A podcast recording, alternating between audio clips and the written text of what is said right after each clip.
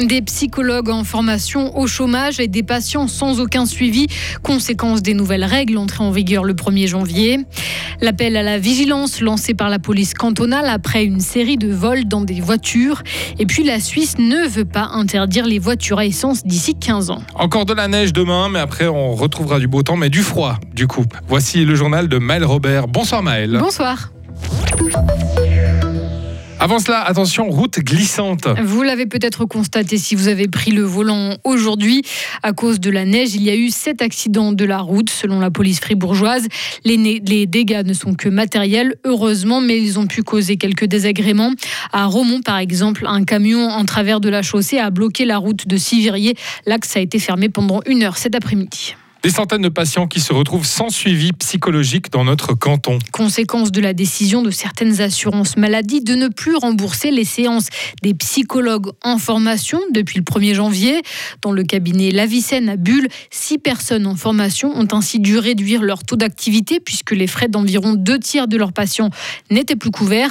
La gérante Stéphanie Burri le regrette. Si on prend quelqu'un qui se retrouve plus qu'avec 25% de son activité d'avant, ça fait que plus qu'1 ou 2 jours de travail sur une semaine à la place. Les conséquences pour les psychologues, psychothérapeutes en formation, c'est des conséquences financières, c'est devoir s'inscrire au chômage, c'est devoir justifier au chômage qu'est-ce qui se passe dans la situation, alors que beaucoup de gens ne comprennent pas cette situation, qui est d'ailleurs difficilement compréhensible.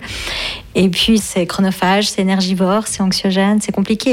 Et puis pour nous, c'est aussi beaucoup d'administratif.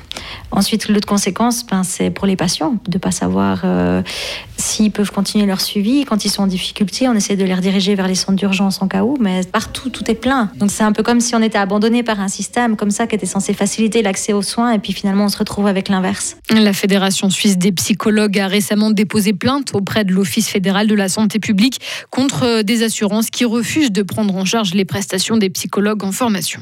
N'hésitez pas à fermer à clé votre voiture, même si elle est stationnée devant chez vous. Appel de la police cantonale suite à la recrudescence des vols dans ces véhicules. 31 cas recensés depuis le 1er janvier. Il n'y en avait eu que 16 l'an passé, 7 l'année précédente encore. Dernière en date cette année, cette nuit à Romont, un jeune de 27 ans a été interpellé par la police après avoir été pris en flagrant délit de vol dans des voitures. 54 000 colis ont pu être récoltés lors de l'action 2 fois Noël de la Croix-Rouge entre le 24 décembre et le 11 janvier dernier. Des colis avec à l'intérieur savon, brosse à dents, thé, café, huile, farine ou riz. Dans le canton de Fribourg, c'est à peu près 5 tonnes de biens de première nécessité qui vont pouvoir être redistribués cette année aux personnes dans la précarité. L'Union européenne va interdire la mise en circulation de nouvelles voitures à essence en 2035, mais pas la Suisse. Non, une majorité de la commission des transports du national a rejeté cette proposition, 14 voix contre 11. Cette commission estime que le marché va forcément favoriser les voitures électriques par rapport à celles à essence.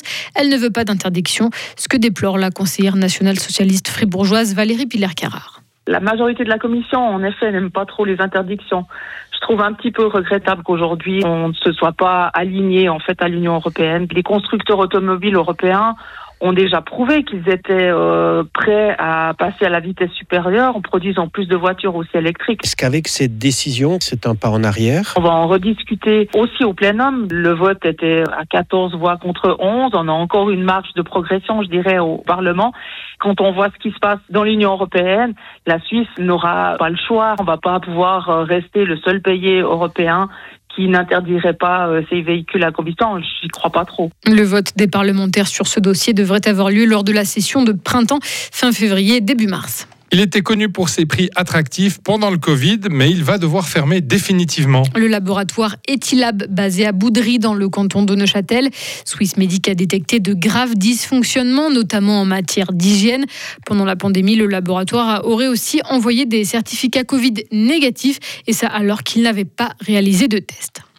De nouveaux capteurs pour mieux détecter les cancers du sein notamment, c'est ce qu'a développé une équipe de scientifiques de l'Université de Fribourg. Ces capteurs utilisent une technique de plissage de l'ADN inspirée de l'origami. Il y a encore du chemin à faire, mais cette découverte pourrait ouvrir la voie à une nouvelle génération de tests sanguins pour diagnostiquer la maladie plus tôt et donc augmenter les chances de guérison. Les États-Unis vont prendre de nouvelles sanctions à l'encontre du Bélarus. Des restrictions de visa seront appliquées à 25 nouvelles personnes. Washington critique la répression constante exercée par le régime autoritaire du président Alexandre Loukachenko, qui dirige le Bélarus depuis 1994, mais dont la réélection en 2020 est toujours contestée. Le FC Sion condamné à payer 1 million de francs à Murat Yakin en première instance. À l'époque, l'actuel entraîneur de l'équipe de Suisse avait été engagé en 2018, mais au printemps, le club de Sion l'avait placé en vacances anticipées à 3 journées de la fin du championnat de foot de Super League, alors que son contrat courait jusqu'à l'été 2021. C'est clairement un licenciement, a tranché la justice. Retrouvez toute l'info sur Frappe et Frappe.ch.